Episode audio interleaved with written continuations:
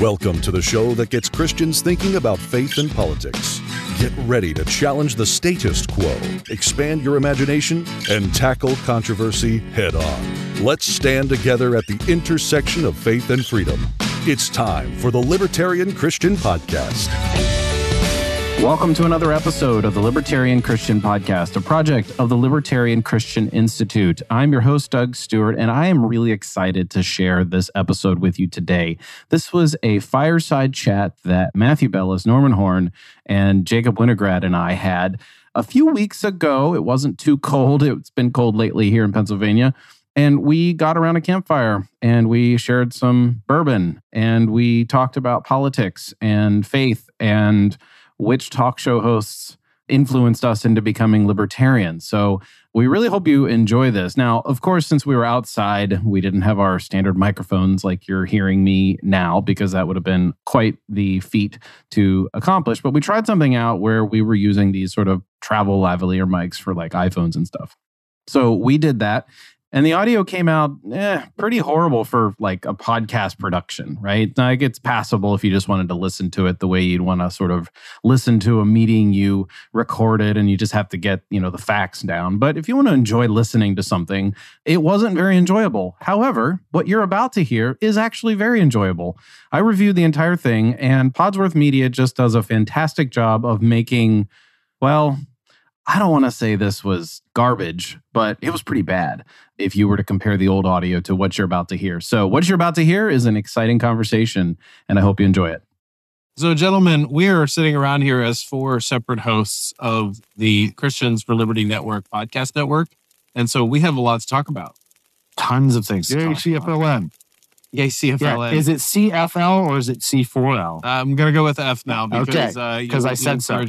Well, the, the Center for Stateless Society uses the number four, and so I was kind of modeling that in our early iterations of communicating about it, but it confused Stainless Society? Stateless. Oh, stateless. Yeah. Stainless. Yeah, the so, carpet. Yeah. The carpet. That's the uh, that's yeah, a subsidiary yeah. of Carpet Mart. No one doesn't want stains on their carpets, and they yeah. Yeah. Or the steel. All kitchen appliances need to be stainless steel. Yeah. Oh my goodness. Yeah. So we were, uh, this is nice being around a fire and having an open-ended discussion, knowing that we're recorded and that we kind of have to fill the gaps of what we're saying. Yeah. Yet I'm much more relaxed. It has nothing to do with the bourbon that I drink. Yeah, uh, so this so, segment is not sponsored by Woodford Reserve. I'll just yeah, say that. This is just the but we're calling it the Woodford segment yeah. nonetheless. Although if they wanted to, that'd be really cool. Yes. Well, they can go to libertarian christians dot com slash donate and give. Yeah. As can all of you. Yeah. I would commit if they did give, it would be my bourbon or choice then, for sure. But so in other words, you can be bought. I can be bought.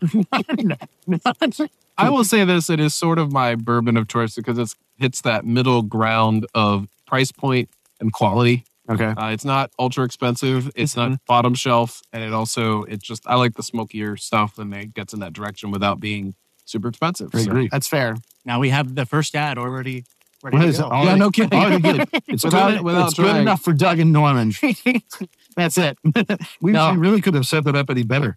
Well, that, you know, like, isn't that like the best way to advertise like bourbon though? Like instead of no. like, you don't want to upsell it. It's like, listen, this is good. It's cheap enough. You can drink it. That, that's like the best endorsement you can give. Yeah. Well, unless you don't want to get too frilly. Unless you're a real bourbon snob and it's like your whole...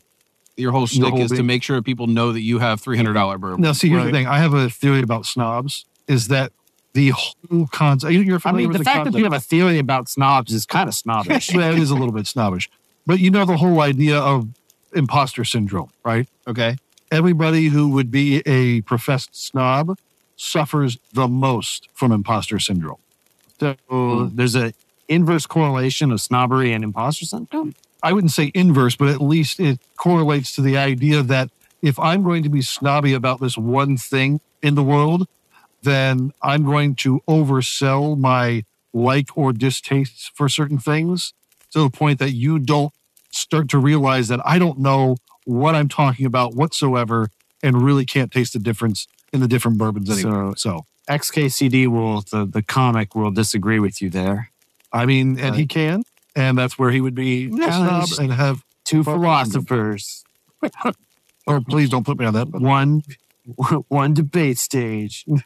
Oh my word! Channeling, channeling some uh, Keynes Hayek rap there, but you know, Yeah, you sure are. That's some that's some O G libertarian movement yeah. stuff there. Sorry if I get you, Norman. That's all right. We were talking earlier about origins of our own libertarian, I guess, genesis, yes. whatever. And I thought some of your your guys' answers were funny. We may need to recap. That would be good. That would be good. Yeah. Mine's on. Mine is on record on L C I's website, and I didn't tell you guys earlier. But while you guys were apparently watching pop news items, the way I got into this was literally my future father-in-law at the time handing me off printed off copies of articles of Mises and Hayek. Really? I'm not joking. He didn't know what he was getting himself into.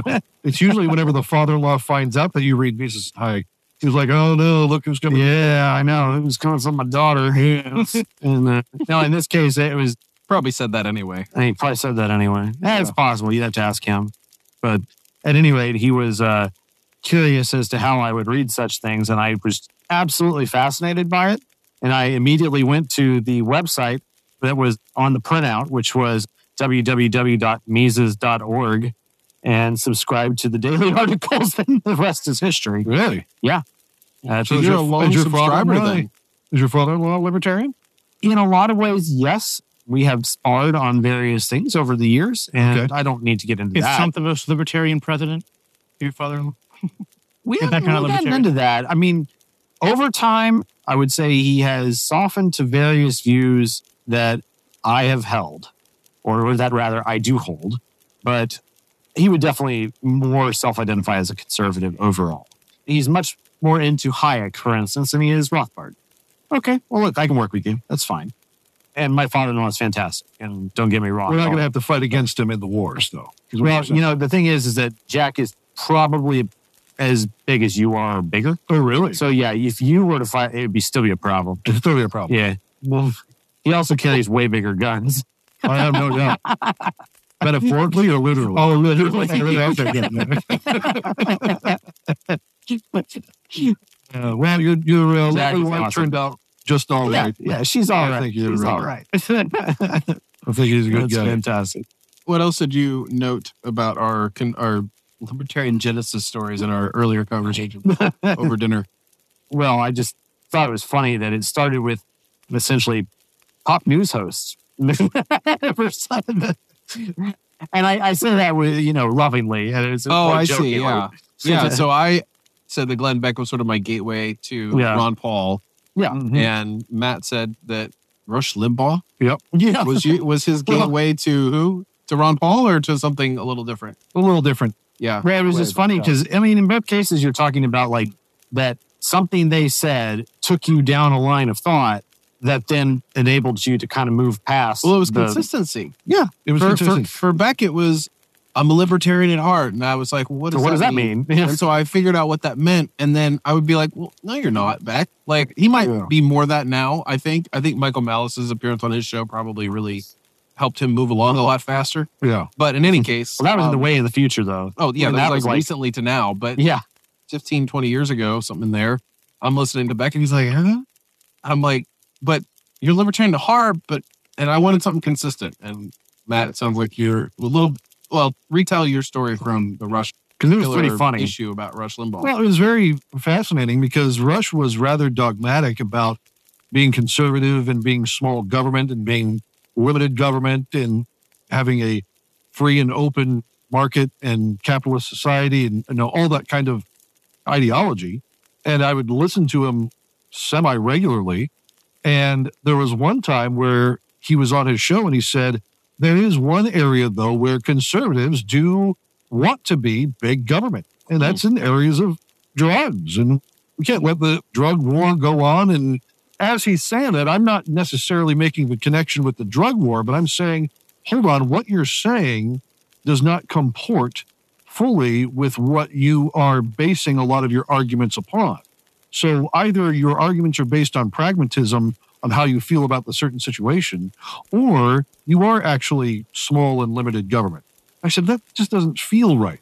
And then I had heard actually somebody who would sub for Rush a lot that you probably know. Walter Williams. Old Walter Williams. And he was very much a consistent libertarian small government guy.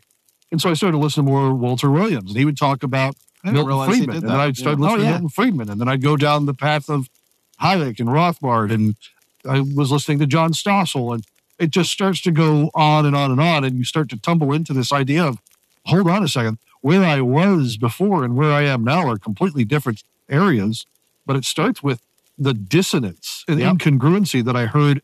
No, we have to have a big government to fight drugs, yet everywhere else, big government's bad. I thought, wait a second. Try to square that circle for me. Yeah. Yeah. So, yeah, pop hosts in the talk sphere really at least got me thinking. And I actually, when I heard Walter Williams died was was a very, uh, mm. very sad day for me, frankly. Mm-hmm. Yeah. That was one guy that I wish I could have met. Yeah, both Walter Williams and Thomas Sowell would, I think, sub yeah. Rush upon occasion. Would Thomas Sowell sub for him? I thought he did. Am I wrong?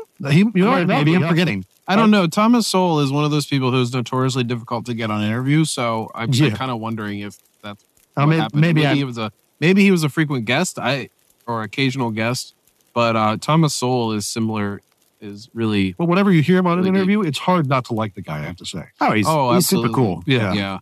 So I was listening to a... Um, it was years ago, I remember. Somebody's talking about a Thomas Sowell article, and they had a student who had to read a Thomas Sowell article, and their report of it was all about how he was he was wrong or whatever. And it was like, I forget what the content was, but it, it had to do with the fact that they had no idea that Thomas Sowell was black. Yeah. And wow. they made They're remarks like, about... That's a racist article. Yeah, it was something like that. It was something like that. It was like... Yeah, really? By the way, did you know that Nicole mm-hmm. Hannah-Jones, who was the sixteen nineteen Project leader, founder, whatever, mm-hmm. said... that basically if someone ever recommends that she reads Thomas Sowell, then she's going to instantly block them on Twitter. Oh, challenge accepted. Is she still on Twitter? Did she pay her? Yeah, did she pay her? Oh, I don't know. Jeez. So, J- Jacob, you it turned out that I noticed today as we were having dinner earlier that you are an example of somebody who was on the left, and you were... for lack of a better word right now, converted by the sort of Mises Caucus way of doing libertarianism, which is allegedly not really good at trying to convert the left. So right. how did that happen for you? You and Eric. Yeah. No, it's a funny story. I mean, and certainly there were other people who contributed to sort of my intellectual journey. I mean, actually Thomas Sowell, who was just brought up, was someone who helped to meaningfully challenge my or left critical analysis of inequalities and, and things like that, and to have, you know, to at least ponder different solutions to racial inequalities besides just like, you know, standard government intervention. Yes. yeah. Yes. But no, I mean, it definitely, I mean, it was a few different people and groups and conversations. I remember early on, I watched a podcast that uh, Dave Smith did on the Sam Seder show. And when I was on the left, I watched a lot of the Young Turks and Sam Seder and whatnot. And I was kind of a Bernie Sanders Democrat, and um, Shank makes my skin crawl. I'm sorry, I can't yeah, listen to he's guy. so yeah yeah. Today he's become so cringe. Which yeah. it's yeah, anyway. And I remember them having a conversation, and that was the first time I had ever heard Dave Smith brought up the idea of fiat currency and the Federal Reserve and and all that. And then I started talking to Mises Caucus people. This was after Trump was elected, and Trump definitely, you know, is someone I have to oddly give some credit to, at least kind of like tilling the soil of my ideological garden, so to speak, because, so I, it was funny because like all, all us Bernie Sanders Democrats like hated Hillary Clinton, you know, mm. hated. And because she well, represented and, more the establishment oh, than yeah. the radical. Oh, yeah. Yeah. And then I remember one of the first chinks in the armor was when, as soon as Bernie wasn't getting the nomination, suddenly... half the Bernie camp went, all right, well, now we got to vote for Hillary because Trump is Hitler. And I wasn't immediately on board with that. I was like, well, hold on a second. Like, we just spent like the last six months, like literally calling this woman the devil, and now I'm supposed to vote for her. Like, it just didn't sit right. But, you know, I fell into peer pressure. I was younger, and I kind of like held my nose and did what I thought was my civic duty. But to vote for the warmonger? Yeah, to vote for the, the warmonger. You know, it's funny. My favorite joke to make. Now, sometimes people will just call me alt-right or whatever because that's something that people like to call libertarians and people who are associated with the Mises Caucus or that type of libertarian. And I like to tell people, like, I have never voted for a Republican. Actually, that's not true. I voted for Hillary Clinton. wow. Yeah. Nice. Yeah. Okay. So, but no, like the first wow. year after Trump was elected, it just, my understanding of the world fell completely apart. And I still didn't like Trump, but I was like, I just couldn't ignore how the media went so hard after Trump for things that I just didn't care about. And the things I did care about, and back then I was very much anti-war, and I was anti-drug war, and I was, I mean, the only thing that the Democrats really attacked him on that I cared about, I still care about, you know, is like border policy and stuff. But for the most part, I just felt like the left was going down a path I couldn't follow. And I was still a Christian. I, I never stopped being pro-life. And a pro-life leftist, you say? Yeah, yeah. I was I was a zebra among horses. And anyway. A unicorn amongst all. Yeah. Wait a second, wait a second. Do you mean yeah. a, don't you mean to say like a zebra among donkeys? Yeah. Right. There That's you go. Yeah. That's even better. Yeah. A wild Arabian stallion. Yes. Donkeys. Don't chain down. Don't chain down this racehorse. Yeah, about, about the time of twenty eighteen, I was just kind of like, I considered myself an independent and moderate, and just, I started being more open to looking into different ideas. I kind of flirted with kind of like the Ben Shapiro style of conservatism, but it didn't quite fit me because we had obviously differences on foreign policy. And then I fell in, you know, no. I started hearing more about libertarians. And oh, so you I, just don't enjoy talking fast. It was more ideological. Yeah. uh, is your wife a doctor too? No, no, oh, she's okay. not. But, gosh. Yeah, no, but it's, it's funny with Ben Shapiro. I, people always say he talked fast. But see, I, I have a background in speech and debate. And when you're in speech and debate, Ben Shapiro oh. sounds slow. Yeah, no. Because yeah, if you've ever been to like formal debate, I mean, they talk at like a million yep. miles a minute, and it's yeah. insane.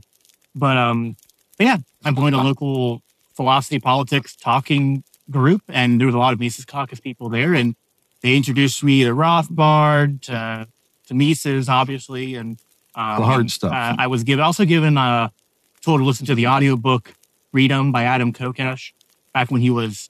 Um, I have not heard that name in so long. Yeah. Uh, Yeah. Yes. Yeah, that was I, I, yeah. I, I, listen, I, I have not heard. Yeah, so I would tell you that. I long time. I haven't heard in a long so, time. So, yeah, right, yeah. A long time. Going back to the Star Wars talk earlier. But, um, thank you for giving my reference. Yeah. So there was, yeah, there was a lot of different things that kind of converged, but definitely people I met in the Mises Caucus kind of introducing me to the right writings and podcasts and books and stuff is kind of what brought me along. And this whole idea that, and believe me, I get it, the modern left, in a lot of ways, it's like, when you look at a lot of the cultural stuff, the modern left seems to really focus on, well, with like the trans rights activism and straight up sort of cultural, in schools. cultural Marxism and all this stuff. That's not the left I grew up with. And I still think there's a lot of people out there like me who would consider themselves on the left, but that isn't what they care about. What they truly care about is injustice. What they yeah. truly care about is is even inequality. And I would say something libertarians, I think, sometimes don't pay enough lip service to is inequality. I mean, obviously, I understand, as Rothbard said, egalitarianism is a revolt against human nature, but radical inequality, one thing to have natural inequality, but radical inequality caused by the crony capitalism we have now certainly causes social instability and certainly sure. causes issue that libertarians care about. And really, what I care about and my passion and my heart, those things hadn't changed. Everything I care about that I cared about in twenty fifteen, I still care about. I just realized that the solutions that I thought we needed were wrong. I realized that when Bernie Sanders said we got to get money out of politics, I realized getting money out of politics is like getting the stickiness out of glue. It's yeah. just like they're, they're, they're, they're... Unless you're willing to go completely anti-tax, you're not going to get it out of now, politics. Now, are we yeah. going to have to talk about thermodynamics again? Yeah. Why? Right. Stickiness. You mean stickiness? Oh, oh, cool. I mean, well, oh, geez. Whoa. Wow. And there's some thermodynamics happening. Yeah. Just lit this fire Is up. Is that the guys? second Jeez. or third? Wow. Whoa. Wow. Yeah, there we go. Whoa. Oh, my. Okay. There All we right. go. And now things are heating up. He's uh, he's throwing advanced organic though. molecules onto a fire and uh, and causing climate change while he's at it. How dare you, sir? I have to, offs- I have to offsets the off the offsets of the rich. So to, to, to, to finish to finish off my point, I think it was Matt earlier saying that the conservatives talk about limited government, but obviously love big government when it comes to controlling certain things like drugs or certain social things. And, it, and it's funny, it's like to get a conservative to become a libertarian, it's not so much about like convincing them of correct economics, so that's part of it. But it's sort of like getting them to relinquish the idea of having to control certain aspects of oh. society. Mm. And to the sort of leftist I was, it was the opposite. It was like I had no desire in my heart to control society other than what I thought was needed to be done on the economic level. Yeah. But as soon as I was kind of like instructed on proper economics, that fell to the wayside. So I think there is still a remnant on the left and people, you know, I think of ex-Bernie bros or people, I think of someone like Tulsi Gabbard even, she kind of embodies in some ways the sort of leftist I was, although her recent turn into endorsing a bunch of Republicans is certainly confusing. Well, that does ask beg the question, do you still believe that the workers should control the means of production? no, no, no. See, it's democratic socialism. Yeah, not oh, socialism. Gotcha, no. yeah. oh, that oh, that's as, long as, as long as they vote, to as long the as it's democracy. It's okay. yeah. yeah. I think the left often thinks that the word democracy is a sort of a stand-in for voluntary, because it's like, yes. and it's, a, it's sort of a proxy. Okay, so because I think they think that if it's done democratically, then we've all decided together this is what we're doing. And in some ways, I'd be like or that democracy gives them the moral authority for something. If the American flag is the idol on the right, democracy is the idol on the left. Yeah. Yeah. Well, it so only, it only makes demons. sense yeah. in the context only, of a group that has agreed yes. to abide by the decision. The moment right. that you the moment that you exit that, it doesn't matter how democratic it is. Only someone had written a book about how democracy was a job that fails. Ah, yeah. All like, well, geez. I I think of the law from Bastiat and how, you know, what I learned is like, you know, if this neighborhood that we're sitting in decide, you know what, we don't want to have to protect our own homes. We're going to hire somebody to patrol the streets, or we're going to agree to do this, or we're going to pay them, make sure that they protect us and so forth. Then you could say that that's a voluntary organization of people doing things. And I think that the left thinks that any sort of democracy, which is simply majority rule, is equivalent to that. Yeah. And therefore, it's like, well, it was democratically chosen, and so therefore but we you, need to do this. You follow that logic, and then you just go right back to might is right, and then you got jackbooted thugs. Well, and you get some... You uh, what if ninety-five percent? What mm. if it requires... Let's just, like, hypothetical here, and devil's advocate as well. Oh. Let's say that democracy is not fifty-one percent, but ninety-five percent. Would it be acceptable to say that, like, okay, ninety-five percent of people decided that we want... fire protection. And that you don't need force if you need, if you have ninety-five percent consensus, you don't need force to make it happen. Well, and that's really the answer. And that ninety-five percent can pay for it. The other and five it yeah. probably would have already happened because yeah. ninety-five percent of people probably use Amazon and therefore Amazon. I think the best yes, argument yes. for democracy comes from Mises, because he kind of talks about how democracy sort of is like the modern day replacement for like kind of like feudal wars and stuff, that like instead of people having to take up arms, pitchforks against each other to solve disputes, they do it democratically. And there's something like, in, from a poetic level of analysis, that kind of makes a little bit of sense. Uh, well, there you go, bringing feudalism into it. Yeah, yeah. Oh dear. But uh, yeah, but I think you know, I think democracy is like anything. I think it's a tool. I think democracy has its pros and cons, and I'm a staunch anarchist, but I'm not against democracy if it's done in the right setting, in the right way. The issue isn't democracy. The issue is force. I think there's something that can be appreciated about trying to, like, you know, obviously come to a consensus about decision-making within a group of people. On fire there? Yeah. That's oh, on fire, yeah, folks. Actually, ember. There. Yeah. Hey, thanks. Out of the embers. Back my bread again, please. Okay. There, Sorry, there. Jacob. All so right. what you're saying is you're in favor of democracy as long as it's democratic democracy. Right, exactly. I'm just on fire. It's okay. Stop, drop, and roll. You get to use it. I, I, I, I went from bashing democracy to trying to play devil's advocate yeah, well, for you're... it, and then Matt caught on fire. And so, I mean... and I slapped his butt. Yeah. And then what happened? Using accelerants, Doug. I'm sorry. See, Doug, and it, Doug and it results in not anti-libertarian and very strange things. Doug chose the easy but hard road, which is what statists do. There you go. Yeah. Easy oh. Well, well see, you, this you, is the proper way to say that that was a nice roast around this fire. Yeah. Sure. Oh, yeah. yeah. So Jacob right, was just right. saying that he's only for democratic democracy. Well, So here's here's what I take issue with, with what you just said, Jacob, is that the problem is that you've tried to disentangle a lot of entailments that the modern democracy can't let go of. Yeah. So democracy in the political sense is very different from a voting process that a group undergoes to make a decision. Robert's Rules of Order is actually a fairly praxeological way of going about making a decision for a group. And that involves what amounts to a voting process. And we're well aware, based on whether or not, maybe if you've been involved in a Libertarian Party, or maybe you've been involved in a Republican Party or some process there, or any group that is, you're about to catch on fire there, Jacob. Yeah, I know. Or watch it. But any group that has a large number. Yeah, personal privilege. Throw yeah. back my chair up yeah, quick. Point of personal privilege. We're going to uh, relocate the way, the way you don't use gender language. Sorry. You got wow. wow, that's a wrap. Okay. Okay, go ahead. Yeah.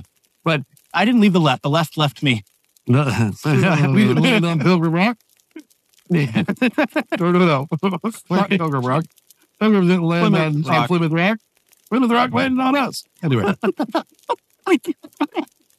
That's a good reference. After a couple of woodwork. Yeah, yeah, yeah. Okay, okay. Like, the voting process for a group to make a decision is logical. The question is, like, what's the force of backing behind it? Yes. So it's not even necessarily, like, this is the irony of, like, even the objection to voting, per se, is, like, it's not that voting in itself is the problem, okay? Voting is not the problem. The problem is the use of force. Yeah. And it always is. It always goes back to the noun and these kind of pre-held principles that are behind all of this. Well, that's why I, I have such a, and this is like another one of the through lines I have from my time on the left to now is just, and I know we talked earlier, Matt's libertarian sanity is a bit of a flag waver. and, uh, and, and this is like a difficult needle to thread because I understand the context of the society I live in, and being anti-American in my rhetoric is certainly going to turn a lot of people off. So I, I, I, I know. Wait, wait, wait, wait. Redefine that. It's not, I mean, anti-American per se. It's anti-American anti- government. Well, but so, the so, federal yeah. government. So, so and again, this is a difficult needle to thread. Right. There's something about the American mythology, so to speak, that I also have some issue with. And that cherry and tree had it coming. There's a baby in the bathwater, right? Like the idea that there was people who moved here for religious freedom, who then found themselves under the control of a tyrannical government and wanted to declare their independence. I obviously don't have any issue with more the modern American mythology that's developed that I have some issue with. And it ties into democracy oh, where... Like a, a civil religion? Yeah, something like huh. that. But this idea that huh. like, the reason why so many people justify... Yeah, we're over here goading the... You know, yeah. the... Hey, I had to stoke the fire somehow. Yeah. Right, yeah. Well, you're doing it more naturally than Doug did. Um... For those of you who are not watching wow. this on video, Quite which literally. is literally one hundred percent of you, Because we're, yeah, not, recording, because we're not recording a video. I, uh... I trapped the F B I. I just... How'd you guys win space? This is, a, this is for the non-N S A. I, uh, we apologize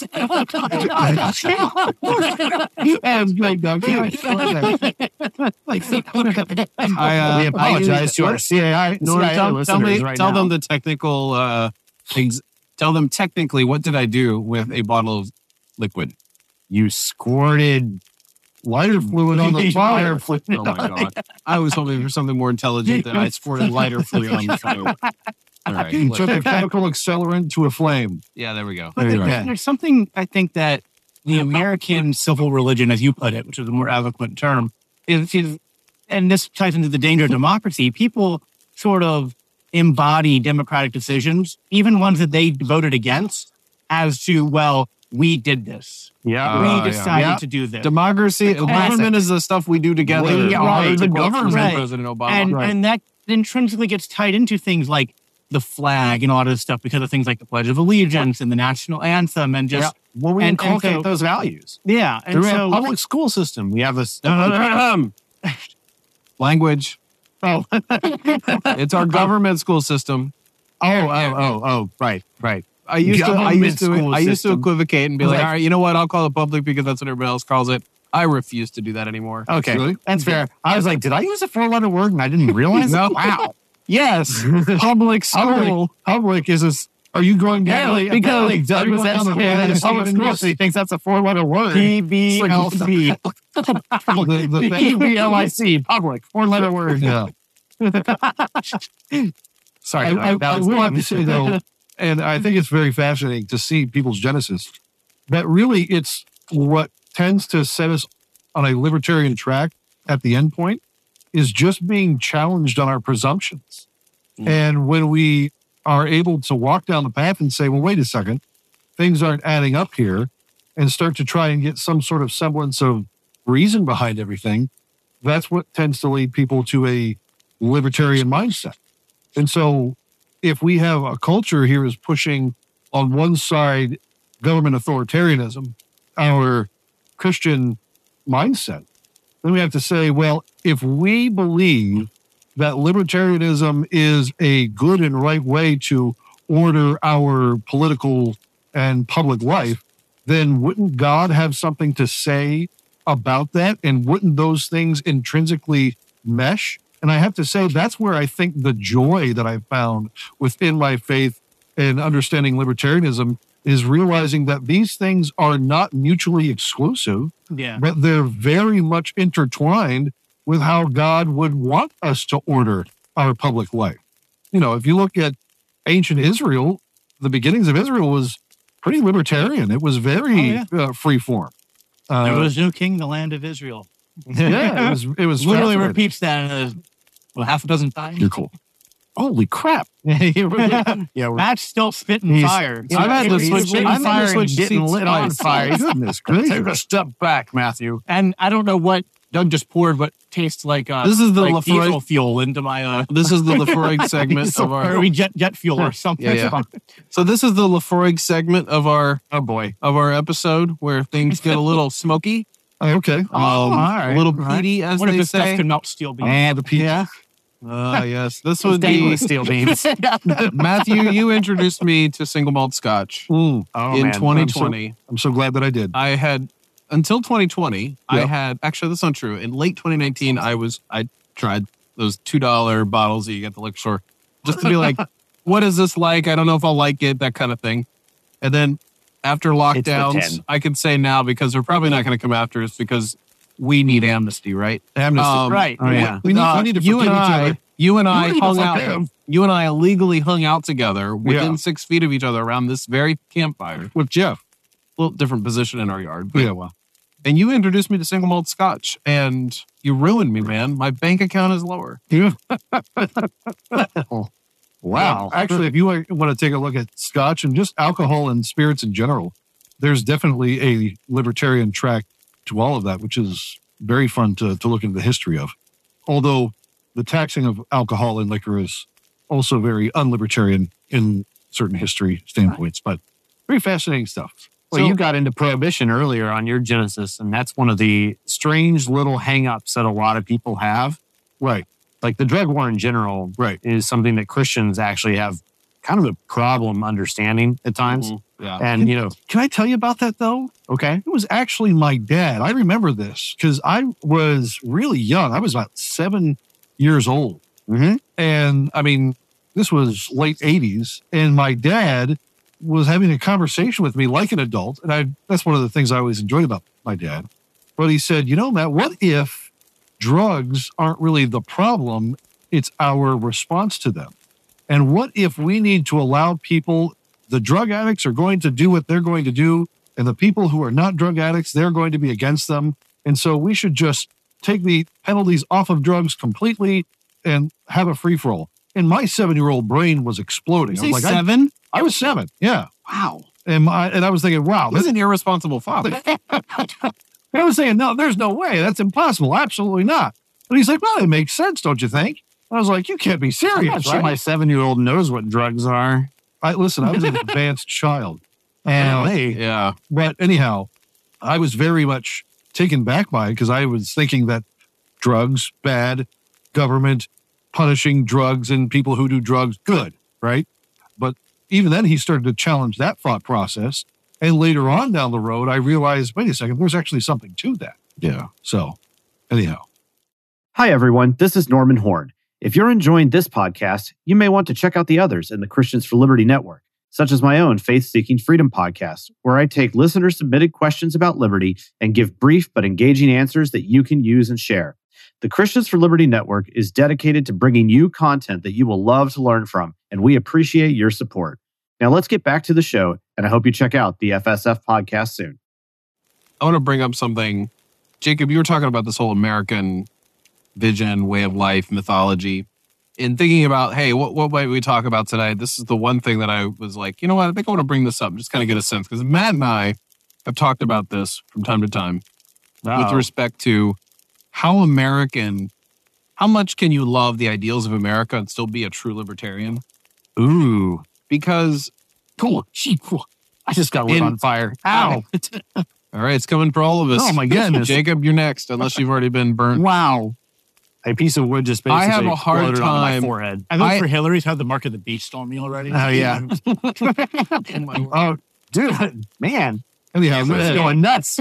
No, no, we're good. I, I really want you to continue this line of thinking because I really like it. So. Well, I know you would. Oh. Yeah. And I think you and I, of the four of us, are probably more on the one side, and I'm guessing Jacob and Norman might be a little bit less enthusiastic on our side. Who knows? I don't oh, know. And you're going to be the voice of reason and all. No, no. I'm thinking. I'm thinking this might be division. I think we might find there's like two of us on one side, two of us on the other, really? and, and okay. we'll see where this goes. Okay. So everybody knows. Oh, that's good scotch. Yeah. Oh my god, it's good. That's it, really good, and it's not the price of Lagavulin. Is it? No, yeah, that's yeah, really good. good. No. I like that. Um, sorry. Go ahead. Yeah. All right. That's spoken like a real burning bro there. What did you say? I, just, I'll just, I'll be sure the test here's when I get home, what I said. I'm coming out of my shirt now after drinking that. My dad, he would, uh, my dad had this saying that was kind of funny, and I didn't quite understand it until I was an adult. But oh, he would no. be like, there'd be something spicy that he would serve you. Or something along these lines. He didn't drink, so this wouldn't be the context at which he would say something like that. And he'll be like, yep, they'll put hair on your chest or take it off, whichever your problem is. Oh, my God. Okay, okay. I get it. So, uh, man, though. in that, any case, that was, that was, that's, that's pretty good. Joke. I appreciate that. Yeah. That's quality. Quality data. Yeah, I, I didn't get it so much later in life. But anyway, Matt and I have talked about this from time to time, and I think Matt and I are often on the same. He's a flag waver. I'm not a flag waver. He's not a flag waver, but you're not like, you're not He's judgmental of flag too. wavers, I guess. Whatever. Yeah, yeah. I, I, I get why they do. You, I, just, you just twiddle around your hands. Yeah, it's like, yeah, you know, something like that. It's all right. Yeah. I have, for the last few years, uh, about a year or so now, I've been investigating like critical race theory with an open mind as possible, and I just cannot relinquish the fact that I am a sort of American liberal in the classical, the sense. classical sense the of like we believe sense. in freedom, the Jeffersonian sense yeah. that this truly is the way that we are to treat all humans. It's the moral, ethical position that we are to treat people as individuals. We are not to treat somebody based on their skin color, based on whatever it is, whatever tribal affiliation you might want right. to come up with. And that particular American ideal is better than anything we've come up with so far. And I'm not saying that this would be forever. five hundred years from now, they might have a, they might, con- people in the future might say, hey, we're going to tweak it this way, and it would still abide by the non-aggression principle, and it would still remain as ethical. Is there going to be a group of guys sitting around a campfire saying, hey, you remember America? There was some stuff there that wasn't that bad. Yeah. uh, we should probably mimic them. It was a nice stepstone. You know, Jonah, yeah. I think it was Jonah Goldberg that kind of convinced me of this in his book, Suicide of the West, and just sort of saying that, like, look, there's a point at which you can't just keep improving on how we treat other people. Mm. You could actually act it out, but, like, in terms of a philosophy of how do you regard others as individuals, we've kind of arrived. And that sounds a little bit hubristic, but I don't think Deirdre McCloskey would say that. You know? No, I'm saying they not. It's not hubristic. Oh, correct. It's well, that whole idea that you let others have a go, as her phrasing. Yeah. It's just like, I don't understand how that's anti-Christian. I right. don't understand how that's anti-progress. Right. I don't understand how that is an, first of all, I don't understand also how that's a white supremacist sort of statement. That's crazy. Which is, which is allegedly the case. Um, well, only by a very small minority of people. that want to make that well, claim. Well, true. That's true. And they're you don't, just... You don't want to relinquish the power of your white privilege status. Yeah, right. Yes, unless you're that's Jewish. How, that's how Doug is a, is a multi-trillionaire oh, yeah. over here. Yeah, that was sarcasm, just in case I'm yeah, black yeah. anti-Semitism. Yeah, seriously. It's not, so, a, it's not a Doug waving session. You've already been hit with that. You're fine. Yeah. So... The, the question that I would like sort of pose is like, how much can you say, you know what, I really value the ideals of America that it isn't living up to? We can all agree that it's not sure, living sure, up to. Sure, absolutely. Oh, yeah. And that the, yeah. But here's the thing. It's not that it's not just living up to it. It's that the correction that people want to take it in, like the progressive left, the woke left, however you want to name it, they want to take it in a fundamentally different direction from equality of individuals. Right. And, and so does the right. And that's fair. Fair enough. At the end of the day, I think that the vision of American values is still worth holding on to. Oh, yeah. And if that is how you describe American exceptionalism, I think we can say that that's okay. Yeah. I don't I, think that that means that we can say, oh, well, America, rah, rah, rah, we're the best country. Except for you can say that we were founded on the ideals that gave us a vision for what a world could look like if we just simply lived by them. Yeah. And yeah, I, I feel I like I need that, to apologize and, for that. And Doug, that ain't bad. Yeah. The trick here to me is kind of like this question of what is nationalism? Hmm. Well, now we're talking about nationalism. Okay, go ahead. Well, I think this is intrinsically related. Okay, go ahead.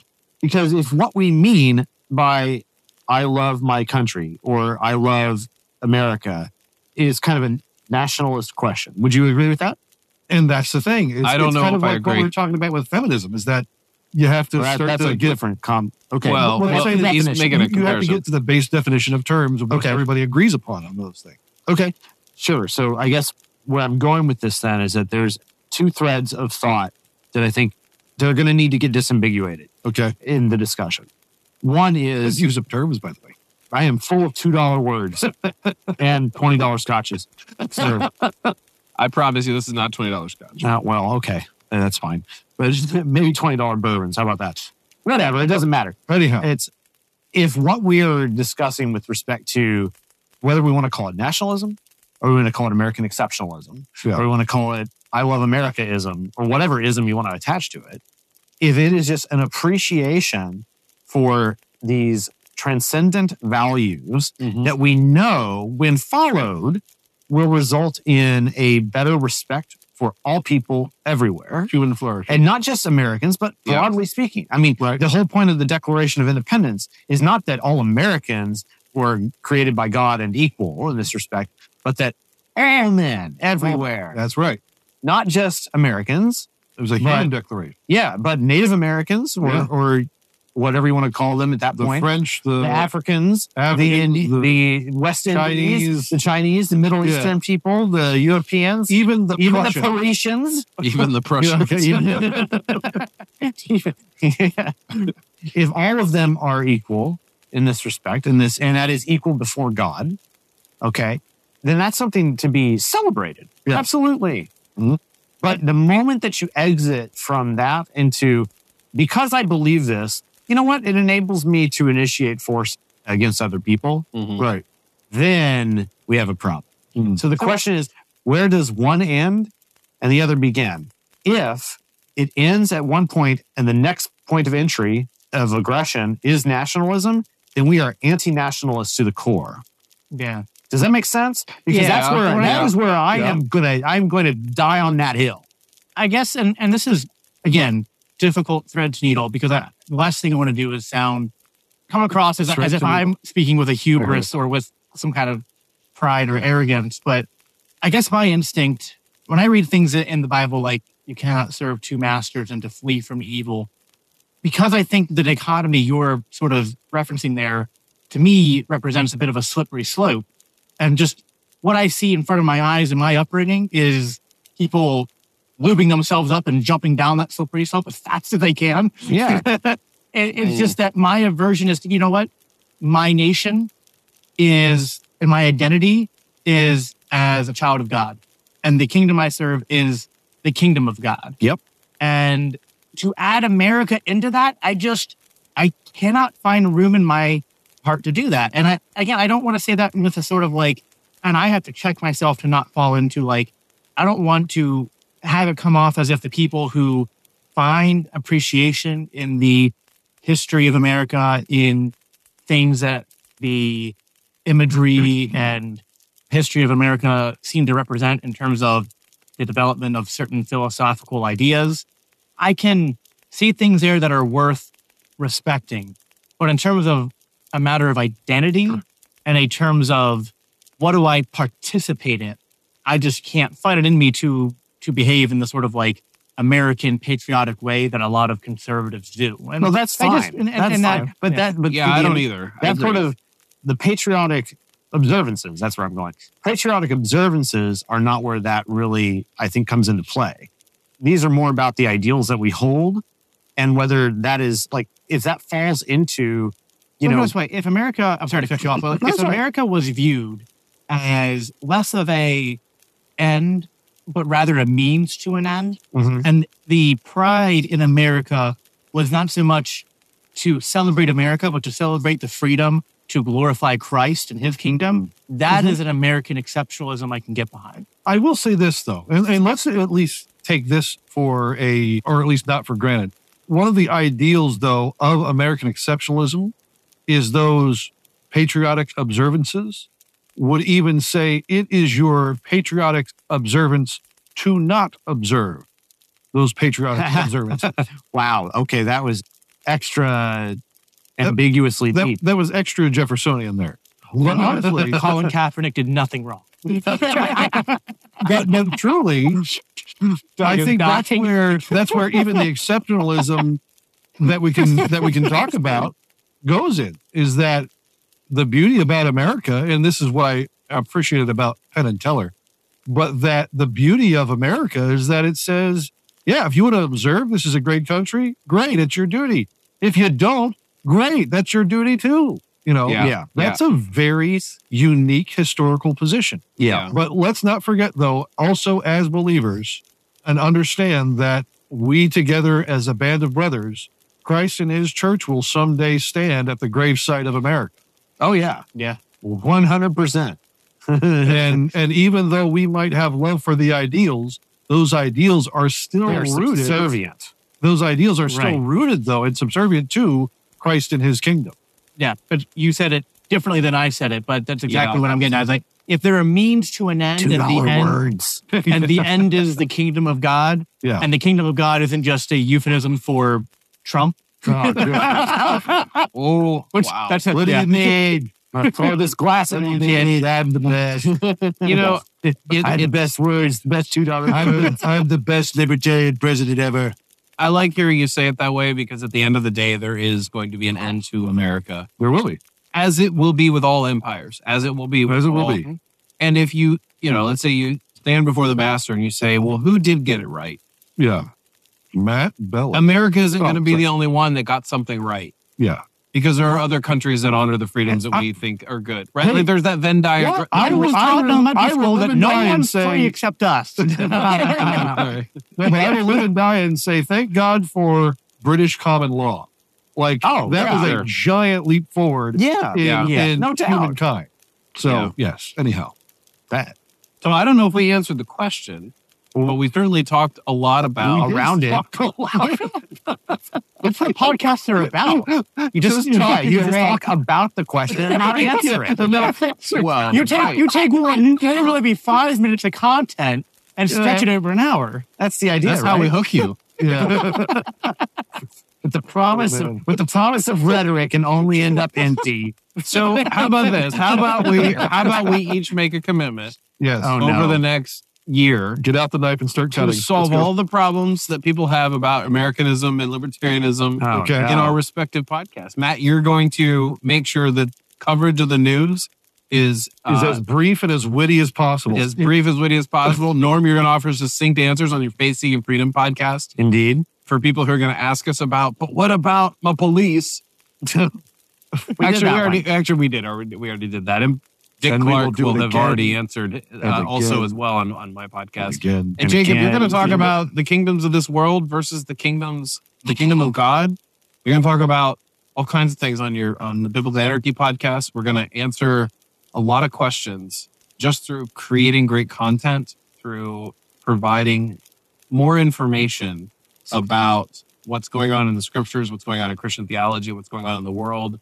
I don't know. I'm really excited about the next at least this year. If this year is going to be no, it's going to be interesting. Off the chain. It really is. So, and here's uh, what I, I can't wait for: like at least three things. One, guest appearances on Matt's podcast. Oh, because I think it's going to be hilarious when we figure out how to do that effectively. I can't wait for Jacob to begin discovering who David Lipscomb is, because he is going to he is going to have his world completely rocked by a nineteenth century weirdo preacher. Nah, that he I don't didn't know, know weirdo existed. Man. He's really he's based. No, he's pretty based. Oh, he's based, but he's kind of a weirdo.